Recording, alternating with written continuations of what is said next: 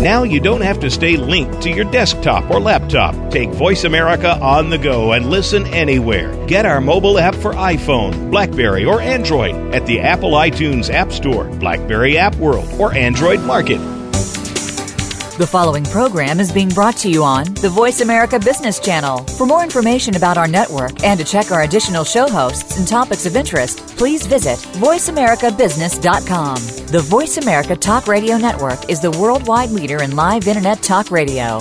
Visit VoiceAmerica.com. The views and ideas expressed on the following program are strictly those of the host or guests and do not necessarily reflect the views and ideas held by the Voice America Talk Radio Network, its staff, and management. Good morning, and thank you for joining host Cheryl Esposito for an intriguing hour of leading conversations. Each week, Cheryl brings together big thinkers to the Voice America Business Channel. Now, here's your host, Cheryl Esposito. Well, good morning, everyone, and welcome to Leading Conversations. This is Cheryl Esposito. Today we have a very special guest with us, a very good friend of mine, Dr. Christine Hibbard. Christine is an educator, a clinical psychologist, and a psychophysiologist. We're going to learn more about that. She has spent the last 10 years teaching and working with post war trauma in Kosovo, Israel, Syria, and Uganda. She's a co-founder of the Uganda Kisiizi Malaria Project. I think I've pronounced that right. And she's a faculty member at the University of Colorado Medical School, bringing medical students to do field work in Africa. Christine, welcome to the show. Well, thank you, Cheryl. Well, you know, I had to be very selective about what I said about you because I could have gone on and on and on. You have quite the history and quite the involvement that that spans um, a whole lot of of experiences from the practical to the um, traumatic to the spiritual. I mean, you're you're just a fascinating woman, and we're really happy to have you here today. Well, I'm delighted to be in this conversation with you. So, where are you today, Chris? Uh, physically? Yeah. I'm in Boulder, Colorado. Oh. What's it like in Boulder today? Well, you know, it's a little cloudy. Um, we might be getting a storm from the Arctic, but we had 60 degrees all weekend and oh, bright boy. sunny skies. It's it's a wonderful place to uh, to call home. Hmm, it sure is. So, let's talk a bit about um, this work that you do that you know I think most people may not know a whole lot about um, psychophysiology. Tell us what that is.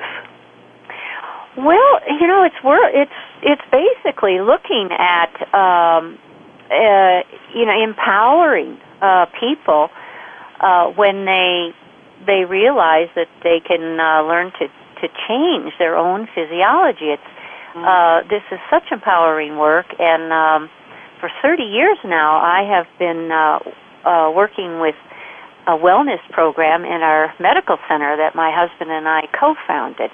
Mm-hmm. And in that program, um, we do biofeedback with stress management, and people Mm-hmm. learn how to control some aspect of their own physiology.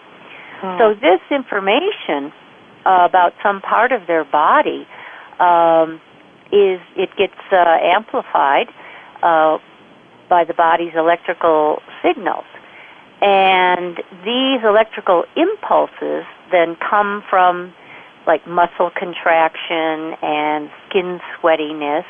Hmm. So then we can get information um, that's given to the uh, the patient and to myself by an auditory tone. And uh, they learn very, very quickly how to voluntarily regulate their own physiological functions. Well, that's fascinating. So, you know, biofeedback's been around for a really long time. My guess is that the technology has become so much more sensitive and um, probably has enhanced the effectiveness. Is that true? Yes, it, it has. And, um, you know, the efficacy of biofeedback in the early days, we had to work with the um, insurance companies to uh, you know let them know how how um, plausible uh, and effective this work was, and now um, they just believe it. You know, so Right. most insurance Mm. will pay for this uh, alternative work, and it it's such a help to people. I don't think I'd ever give it up at our at our clinic uh, or overseas working. So, uh, talk about the kinds of things this could work on. So, I've heard that it helps in regulating blood pressure, for instance. And um, is it the kind of thing that can reverse disease? You know, if someone has some sort of diagnosis of, um, you know, I don't know, cancer or heart disease or something like that, can it affect that? Well, I work.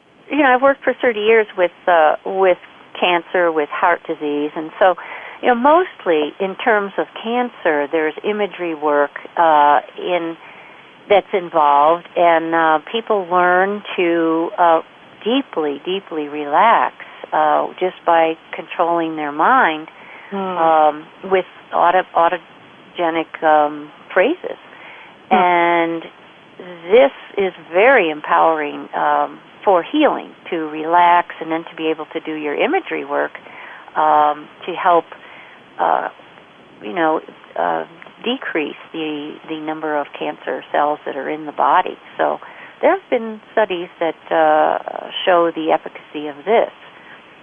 Now, of course, it depends on the individual and, and Sure. uh, you know how uh, how willing they are to to work with this.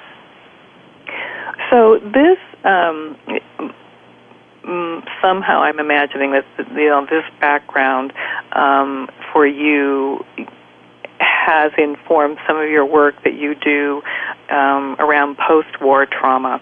You know, this really fascinates me. Um, talk to us about what led you to want to do work in um, areas of the world where people were traumatized by the types of violence and war they had experienced. Mm. Well, that's interesting because just given my my field uh, in um, psychotherapy, I you know I I started out in my 20s as a biologist, and then after working uh, as a biologist for a decade, I um, really got turned on to alternative uh, healthcare, and that's when I went back to get a um, doctorate in clinical psychology. And after completing that, uh, I, I I really feel you know it came from being uh, as a child. I just grew up with a real deep sense of the value of service, and that mainly comes from watching and listening to my mother. And she taught us children that you know it wasn't just enough to be happy in life.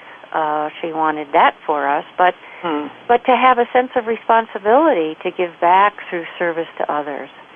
And um, you know, I I have raised my own children to uh, to value that as well. Um, you know, and even at 96, my mother's still serving in ways that she can. Really? Yes. she just gave a pep talk to uh, my sister's homeless project. So Oh, boy. uh, yeah, anybody can serve, and and uh, we all have a unique part to play. So Well, you know, Uh, I, I find that fascinating. Um, people who come from families where um, one of the core values is service to others or doing what you can um, for others, you know, beyond yourself. Um, you know, I find that when that is instilled in people as kids, that it's very much uh, part of their lives as adults, and Yes. it's not even questioned. hmm And, and for in, for instance, our three children are all in uh, you know nonprofit work, and uh, uh, they you know they they love their their work, and um, uh, they worked hard to get it. All three of them getting masters, and uh, you know so that's I think you're absolutely right, Cheryl. Hmm.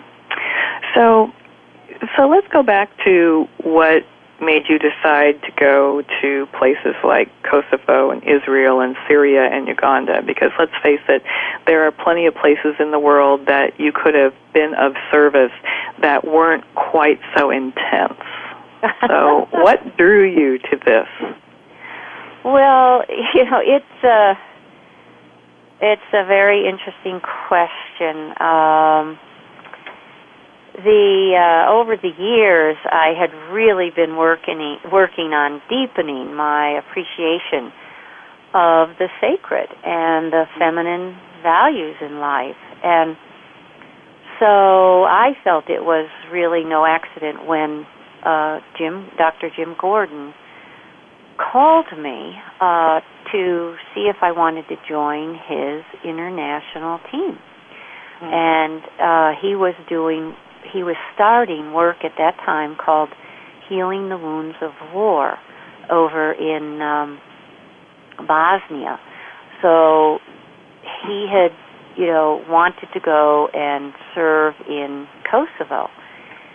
And you know, we we would be returning about every six months. Uh, it was a project that uh, I because it was free, mm. and uh, you know, to talk about the sacred is also, I feel, to talk about the shadow force, and so in appreciation of uh, about the sacred, then makes on you know one more vulnerable to the shadow forces in life. And uh i just feel as a modern civilization we've been neglecting uh our own heart and soul needs. And so this my soul was being called. Mm. so um you know kosovo was just part of my soul work. And uh even though it was very disturbing to me it caused me to grow in so many ways, Cheryl. Um, you know, just by confronting the evil that uh, was perpetrated, say, in Yugoslavia, I realized that my own spiritual advancement wasn't, you know, was not restricted to just increasing the light in the world. Mm.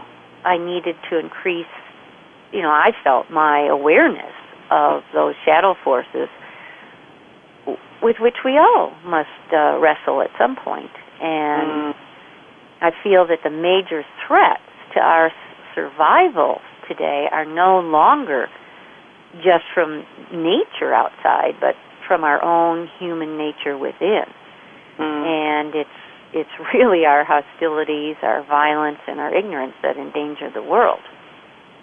Well, you know, it's interesting to um, watch some of the big shifts that are happening in um, the Middle East right now.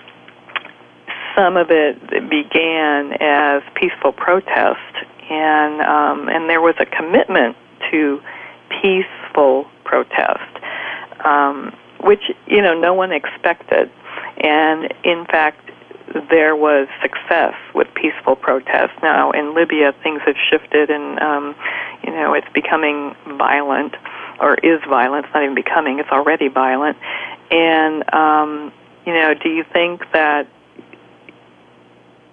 situations like that cause a lot of trauma if it's short-lived, or do you think that um, you know? I mean, obviously the years and years in some of those places that you've worked in, the years and years of violence can only um, affect one so deeply. I mean, it, it, I don't think anybody could escape being affected by it.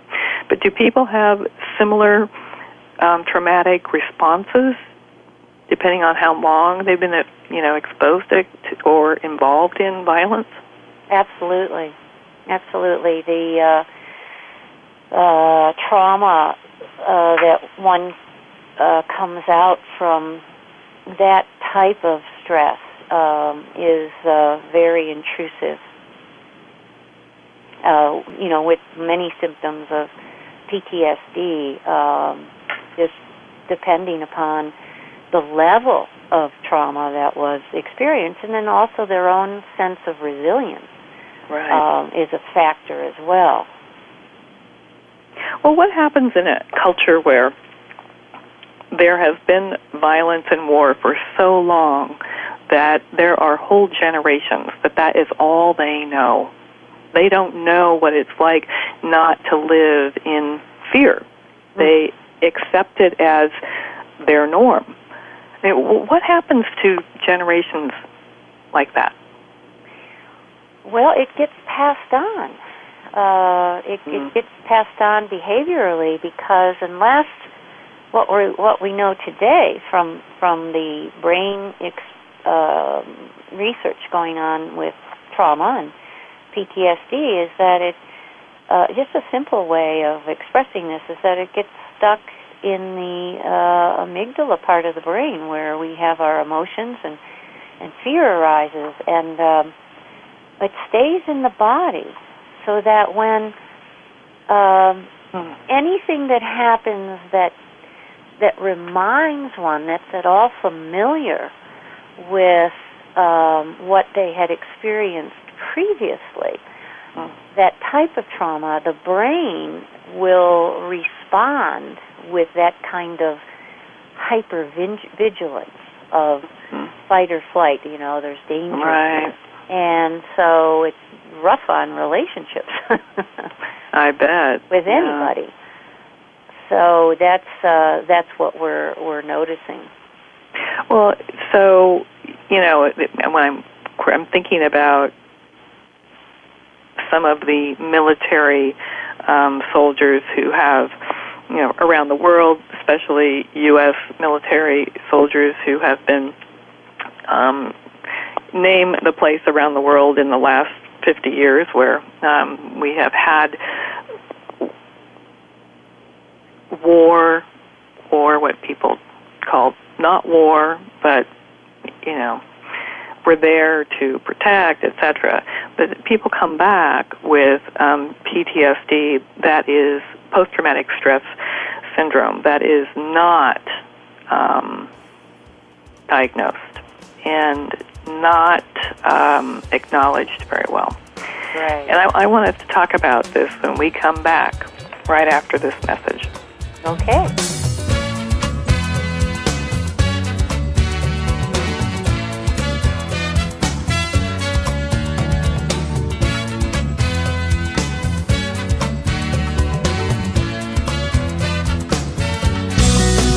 Sure to friend us on Facebook. You can do it right now. Visit facebook.com forward slash voice America or search for us at keyword voice America. Leadership is not static, it evolves as you do. At Alexa Consulting, we work with CEOs, senior leaders, and leaders in transition who want to make a difference. Leaders who believe that good business is good for people, good for the world, and knows that conscious actions can have global impact. Are you ready to take your leadership to the next level? If you are, then visit our website at www.alexaconsulting.com. That's www.alexaconsulting.com. Alexa Consulting, developing leaders worldwide. Tune in to It's Your Money with host Bill Pfeifferlich. You'll get an eye opening education about some of the misconceptions of the financial world. If you are a business owner, working professional, or successful American, you will benefit from the information on our program. Our guests will include financial service professionals, international tax and estate attorneys, and CPAs. We'll identify solutions that you can implement now to get the most of your money. Tune in Tuesdays at 4 p.m. Pacific Time, 7 p.m. Eastern Time for It's Your Money on Voice America Business. If you think you've seen online TV before, let us surprise you. VoiceAmerica.tv is online now. The leader in live internet talk radio has done it again. Multiple channels, a state of the art viewing experience, live and on demand programs streaming 24 hours a day. It's exactly what you want, when you want it. VoiceAmerica.tv. From health and wellness to business, sports, and everything in between. Discover our new world. Visit VoiceAmerica.tv now and experience the future of online television. VoiceAmerica.tv. Stocks, bonds, investment opportunities, financial news, and talk. We can help. Call us now toll free 866 472 5790. 866 472 5790. Voice America Business Network. We appreciate you joining our leading conversations today. If you would like to participate in today's conversation, please call us now at 1 866 472 5790. That's 1 866 472 5790. Now back to your host, Cheryl. Welcome back to Leading Conversations. We're speaking with Christine Hibbard this morning, Dr. Christine Hibbard. And Chris, we've been talking a bit about um, biofeedback and how in the physiology people actually hold memory of experiences and that they can affect those memories or affect kind of the reaction one may have. Um, through biofeedback. And before we went to break, we started talking about the post traumatic stress disorder. Um, we've heard about it a bit because of soldiers coming back from war. Um, we've heard that it's actually not acknowledged very well that there's probably many people walking around with PTSD who are not diagnosed and not getting any help. Um, and of course, this affects their lives and their lives of their families when they come back. Is biofeedback something that can affect um, or improve the state of someone who has PTSD? Yes, um, just learning how to relax uh, begins to uh, counteract that sense of uh, um, hypervigilance that they go into and increased breathing, etc. And they learn how to uh, breathe. They learn how to control from the inside out. But what I've found that was really effective is some of the um, uh, energy medicine techniques like EMDR and energy psychology that, that tend to really get at this trauma that is in the body. So it's not just a, uh, um, you know biofeedback alone that often um, can can really help anybody who who has these symptoms. Well, explain to us what energy medicine and energy psychology is. Well, you know, energy psychology is is uh, new on on the field. Energy medicine certainly has been around for a long time, but it includes, you know, all energetic and informational interactions that result from self-regulation or brought about through other energy couplings to the mind and the body. So, in addition to the various therapeutic uh, energies, like the biofeedback we were talking about.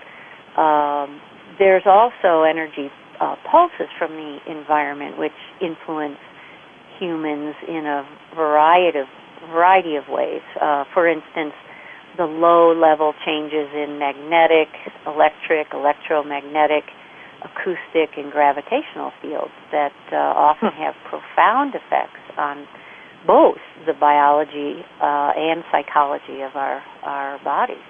Hmm. Um, so uh, that's and and then energy psychology is just energy. You know, it's it's invisible. It's the invisible foundation for the health of your body. And in energy psychology, we stimulate the body's energies, the electrical fields through meridian work to facilitate healing. Huh. Well, is that similar to acupuncture? Yes. Yes. Uh, acupuncture uses the meridian points on the mm-hmm. body, and that's you know been uh, that's been a healing uh, proven field for five thousand years uh, right. in in Asia.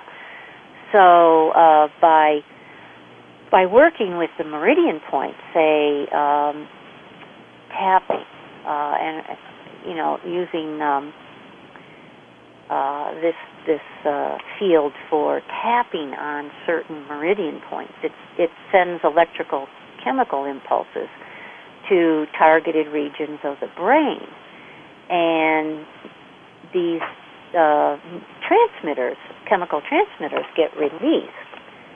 So the energy then begins to flow and the system rebalances. I, you know, I had mentioned to you that, it, that the energy gets stuck, the trauma right, gets right. stuck in there. So um, it's, you know, also Cheryl, it's it's got a, a, a few advantages over psychiatric medications that say the military or we have given anybody with trauma in the past. And number one, they're non-invasive. Number two, it's very highly specific, this work. And number three, it has no side effects. Hmm. So it, it we see that it helps change the the uh, behaviors Right. the hypervigilance, the relief, uh, and overcome of the un, you know the unwanted emotions that come up in Mhm, people, the mhm. shame, the anger that we see, the fear, uh, which really interrupts just about everything in one's Right. personal life. Right, right. It gets in the way so much that people actually have a hard time functioning on a day-to-day basis.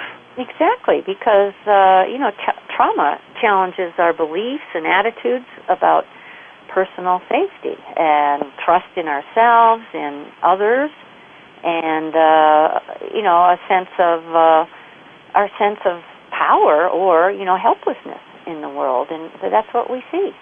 Uh, very low self-esteem coming from these responses. Wow. So when you worked in Uganda, let's say, or Kosovo, Israel, or Syria, were you using these approaches to help people work through some of their own trauma? Yes.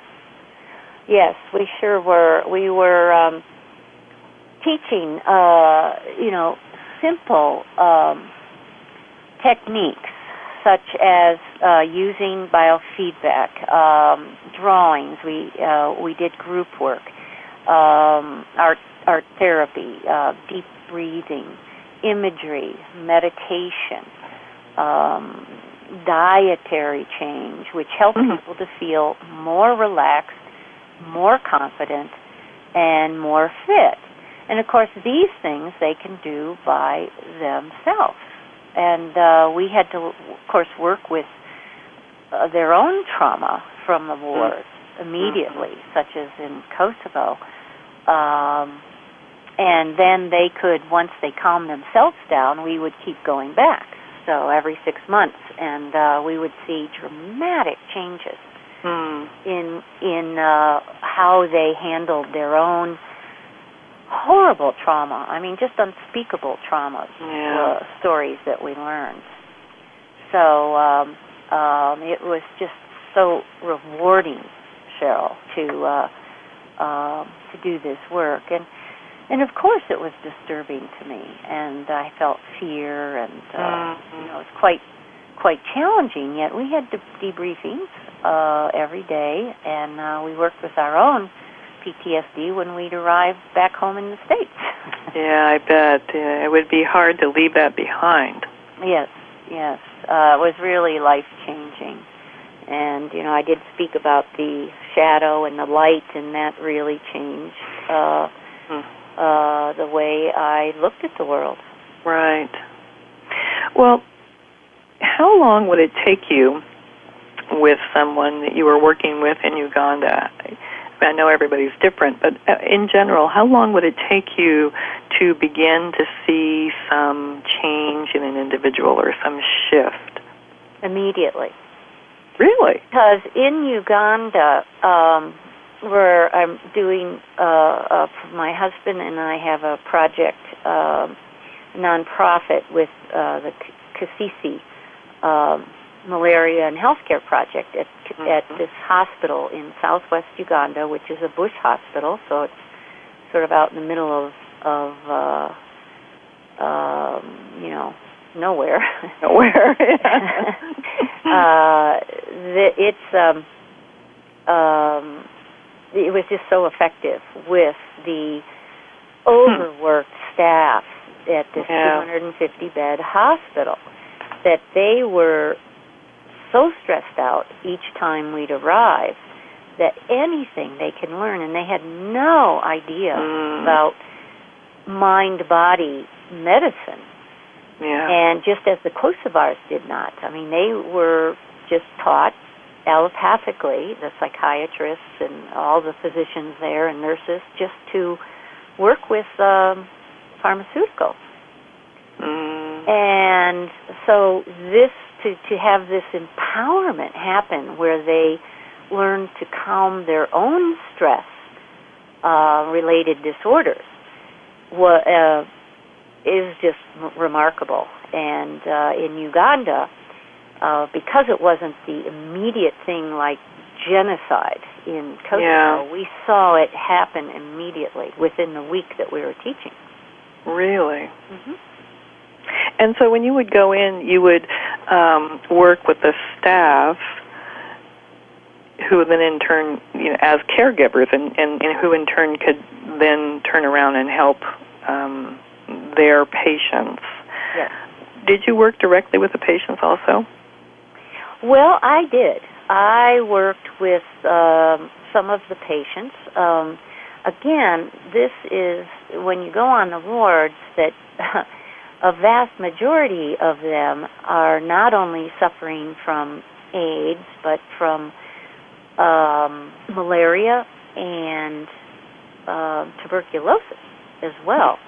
Wow. So one needs to be quite careful around these infectious Yeah. diseases. So the the um, the value that that I have is to go and teach so that it then gets passed on, rather than only doing one-on-one work. And hence, you know, teaching in groups um, is very very effective. Teaching these um, be, uh, it's fast and it's quick and and uh, you see the results uh, quite uh, quite early. Quite early. So I noticed was as I was reading some of your information about um, why you're working in Africa. Is some of these statistics are pretty staggering. You know that um, I'm just going to read them here. Sub-Saharan Africa has only 11% of the world's population, but it has 24% of the world's burden of disease, and that includes 64% of the AIDS burden throughout the world. And that is that is staggering. It is. And you know, here is, you know, the real telltale here. Only 3% of the world's healthcare providers for all of that. Yes. Yes. So you you you take medical students over there to work in the field. Yes, we do. This, this must be life changing for them. It is, um, and it's so it changes the way they want to practice medicine. Mm. They, you know, we're um, we already uh, are bringing a shift from an overwhelming reliance on the inefficiency and you know, often very ineffective um, uh, caregivers that are dependent, de- you know, just dependent on technology and Right. heavy treatment to uh, and use of uh, of this, you know, technology and and pharmaceuticals. So this uh, self awareness and self care that uh, um, they, you know, they're they're just um, blown away by uh, how little support these these people have uh, who are working in this kind of environment, and um, uh, that they know that they can uh, do something different and um, come from a deeper place of compassion and humanity, and that, that's how they come back. Hmm. Just um, you know, having that sense of wow, uh, this kind of service is the value I want and what's really uh, important in my life. You know, it's not just uh, being a doctor in the ordinary sense, um, or having a career that is going to keep me um, financially well off. Right. Right. So I imagine that um, spending time working in uh, the sub-Sahara Africa doesn't pay very well. No. no, but we've got uh, you know some of our students want to go back and work there Mhm.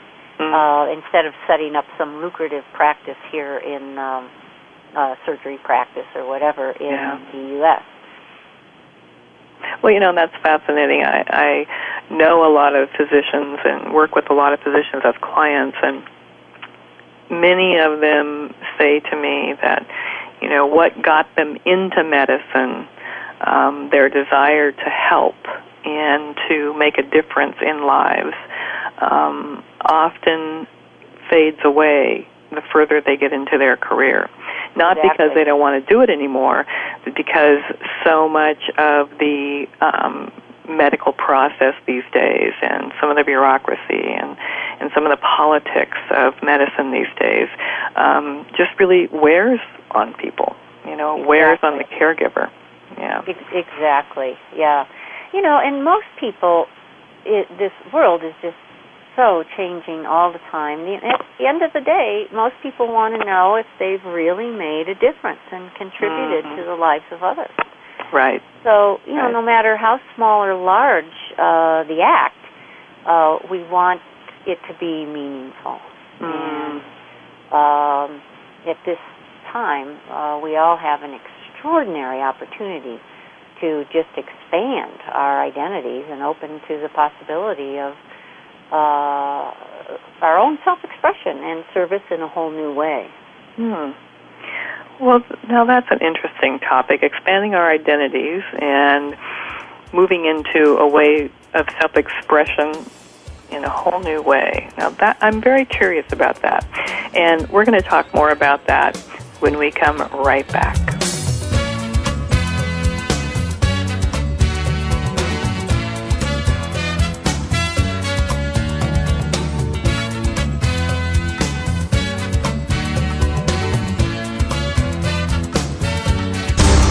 What's going on behind the scenes with your favorite Voice America show or host? For the latest news, visit the iRadio blog at iradioblog.com. Leadership is not static, it evolves as you do. At Alexa Consulting, we work with CEOs, senior leaders, and leaders in transition who want to make a difference. Leaders who believe that good business is good for people, good for the world, and knows that conscious actions can have global impact. Are you ready to take your leadership to the next level? If you are, then visit our website at www.alexaconsulting.com. That's www.alexaconsulting.com. Alexa Consulting, developing leaders worldwide. Total career success. What does it mean to you? Voice America presents a radio program dedicated to help you achieve your career goal. Even in times of economic uncertainty, you can achieve your financial goals. Whether you're a college grad, new in the working environment, or a top level executive, you will benefit from the practical and proven advice on job search and career advancement. Join Ken and Cheryl Dawson every Monday at 9 a.m. Pacific, noon Eastern for Total Career Success on Voice America. Now you can take your favorite Voice America radio program with you anywhere. Sign up for our mobile app if you have an iPhone, Android, or Blackberry. The Voice America Interactive Radio Player, powered by AirKast, gives you the freedom to listen to any of our programs anywhere, live and on demand. No registration is required. Listen to your favorite Voice America hosts and discover new ones. Download the Voice America mobile app for iPhone, Android, or Blackberry, powered by AirKast. Visit the Apple iTunes App Store, Blackberry App World, or Android Market. We're always talking business.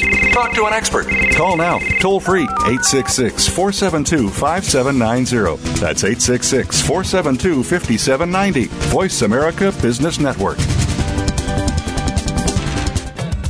We appreciate you joining our leading conversations today. If you would like to participate in today's conversation, please call us now at 1 866 472 5790. That's 1 866 472 5790. Now back to your host, Cheryl.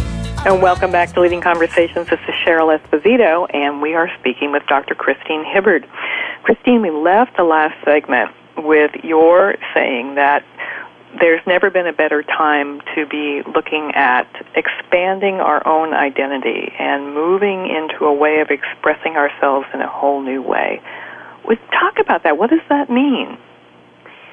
Well, you know, if we if we look at what I said about service, just the whole value of um, um, giving back, you know, we all want to have happy lives, but uh, you know, is it also uh, important for us in the evolution of where the hu- human being is going to to Mm-hmm. have a sense of uh, self, uh, you know, of responsibility to to give back in some way, and uh, I I feel that that's that's a must in terms of where we are right now, and not just volunteer work alone, uh, globally, nationally, it's on the rise.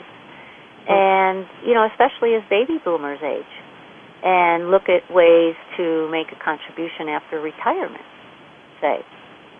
Um, they're showing people throughout the world that ordinary people like you and me, that we can share who we are. Mm. And the talents and skills uh, we can that we've been given, we can we can use those in some way. Uh, the, Wait. Go ahead. So, you know, I, as I hear you say that, I think about people um, in this most recent economic environment where many people are stretched, many people are um, feeling the effects. Um, not everybody, but many many people, and so what tends to happen when when people have that experience is they pull back from volunteering. They pull back from giving because they feel like they don't have as much to give, whether it's physically, emotionally, mentally, or economically. And yet, what you're saying is that there, you know, this is actually a moment in history that it might be the best time. Exactly. You know, the the poor in developing countries uh, tend to be enslaved, uh, if you will, by their struggle for subsistence. Yet, you know, the more affluent, affluent, uh, like in our country, tend to be bound to their material possessions. Hmm. So, y- you know, here, here we're, we ask the question. So, how do we more fully appreciate the value of life? And um, uh, I feel that just the volunteer work is on the rise, and uh, people do want to give back. And in spite of what you say is true, that uh, fear takes over when we we all do have less. Right. So um, here we're, you know, we'll see. Right, right. You know, I, I as I'm hearing you say this about volunteerism being on the rise, what I what it makes me think of is that um, I'm noticing a lot of young people, people who are graduating from college and looking around and saying, you know, what's next? What matters to me? And um, some of them are saying, you know, well, the job market isn't that exciting, or there isn't that much that I want to do, and so they are, you know, taking on projects somewhere in the world, and um, and just saying, you know, I'm going to go for a year. I'm just going to go and see what happens, and and very often they get um, kind of enamored with the idea of this kind of work, and they stay. Um, and I I believe this is affecting this whole generation. Um, Yes. You know, coming up, and so it makes me think about you know, so what will this generation look like as they age? You know, what will their life be? Where will the, what will their values be? Um, and you know, how will this affect the world? How will this affect the U.S. economy? You know, I mean, do you have any thoughts on that? Well, yes. I mean, it, here we have the direct experience of just with our own, uh, my husband's and my own three children. But um, like you say, many more people are doing this, and with our um, medical students are wanting this. And I, I think what's going on here is that we all need to attend to ourselves with a lot more compassion and mercy. And because then more healing is is available to others, and this is what um, this is the direction that uh, I feel we're we're going in terms of evolving as Mm. uh, as a human uh, race, and the effects of healing, and particularly the uh, the subtle energies, they they don't they don't happen at the level that scientists can comfortably measure. Mm. So by going out and doing these uh, different acts um, of service, we we know that this this love and in, intention for that that's what really shapes our lives and Mm. is shaping the young people's lives today. So uh, you said we really need to be attending to ourselves with more compassion and mercy. Tell us how one does that. well, uh, that was one of the biggest uh, lessons uh, for me in my life, Mm. and to um, uh, it's one of the the the best things I learned from going overseas. And uh, even though I've been in this field of psychology for 30 years, uh, I- it's still one of the main lessons for me has been to be able to receive from others uh, and from life just with grace. And at the same time, um, to give without having expectations and attachments to results. So the more compassion I feel for others who are out there at a subsistence level, like in third world countries, in uh, the more compassion I can feel for myself and for others when Mm. I when I Mm. come home, Hmm. and uh, it's it's a beautiful thing for for me as well as anybody else that returns uh, from this kind of service work. Mm. Well, you know, I, I I think people have a hard time defining what compassion really is. You know, I talk with my clients about compassion, feeling compassion for others, feeling compassion for self, and so often the first question they ask is, "Well, what is compassion really? And how do you do that?" Well, it's it's a good it's a good question. It's like really uh, being there for ourselves and others without this expectation of of having a, a result, um, um, a, you know, an attachment to that. Hmm. We certainly have an expectation of having results that are healing, but not an attachment to that. And with that comes a letting go, a softening that we learn um, uh, to you know to use this. Um, know, our hearts need to be large enough as leaders to match the to match the breath of our own souls, and to give us souls strong enough to follow leaders of, of vision and wisdom. So that kind of um, attending to ourselves uh, without the harshness of these attachments to results is very, very important. To be able to give uh, without that is uh, was a huge lesson for me. Hmm. So, do you teach that to um, some of the people you work with that are in these war-torn countries? How they need to be compassionate with themselves? Absolutely. Absolutely. Yeah. And uh, out of that, they uh, they begin to heal. Hmm. Hmm. So, if you were to um, tell somebody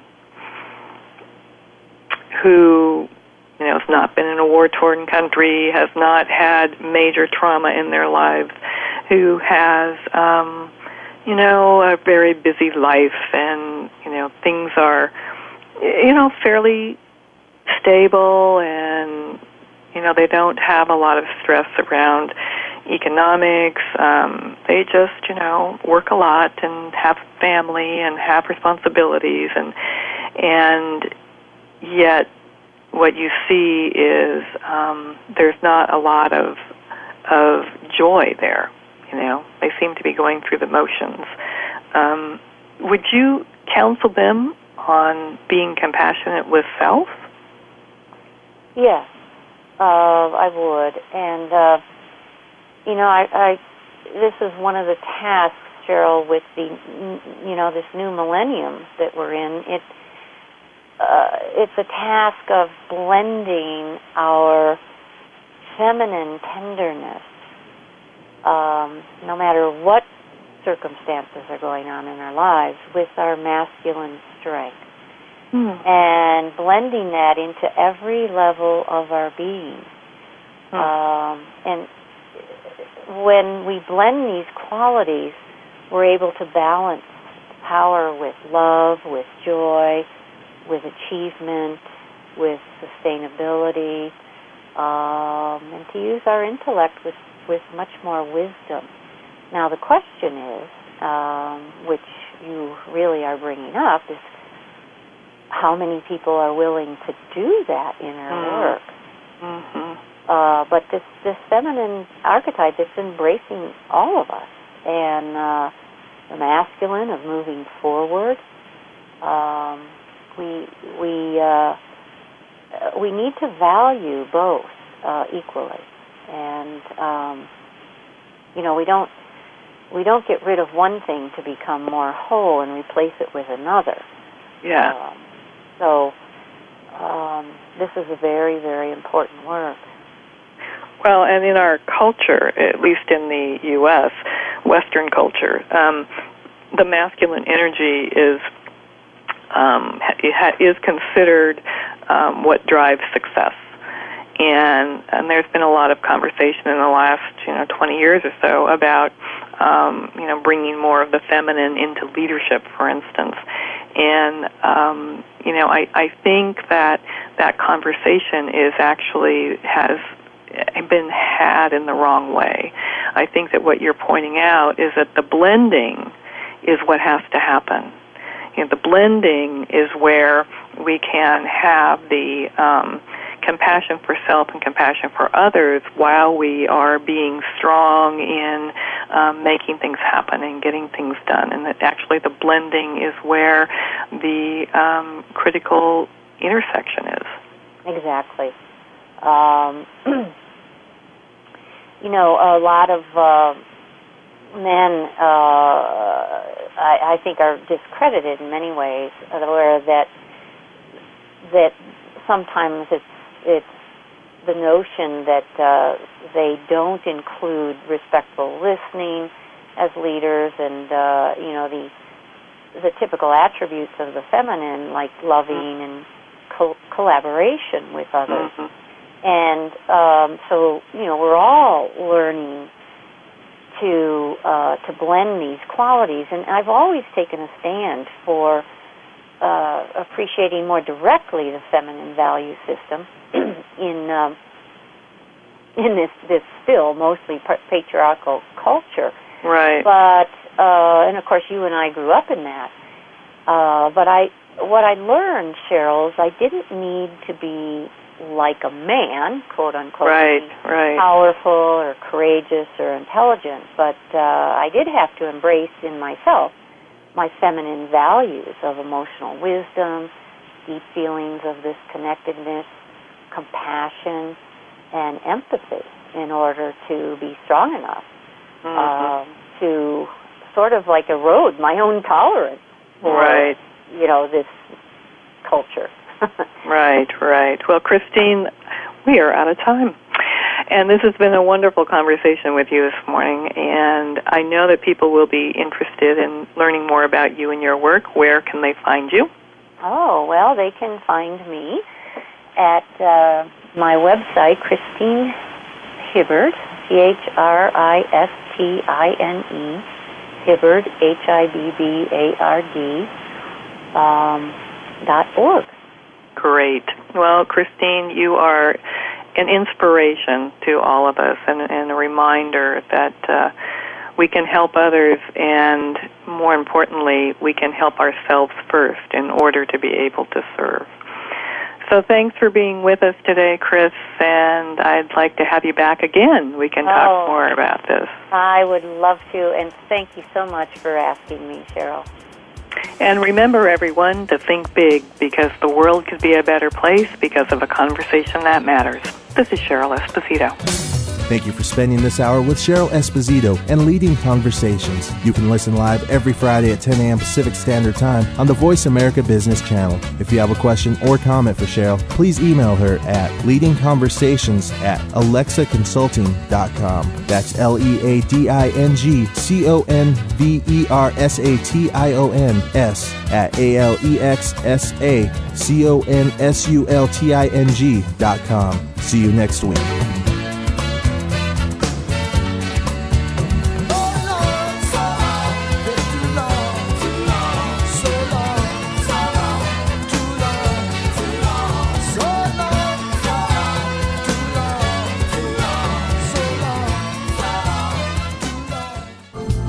Leadership is not static, it evolves as you do. At Alexa Consulting, we work with CEOs, senior leaders, and leaders in transition who want to make a difference. Leaders who believe that good business is good for people, good for the world, and knows that conscious actions can have global impact. Are you ready to take your leadership to the next level? If you are, then visit our website at www.alexaconsulting.com. That's www.alexaconsulting.com. Alexa Consulting, developing leaders worldwide.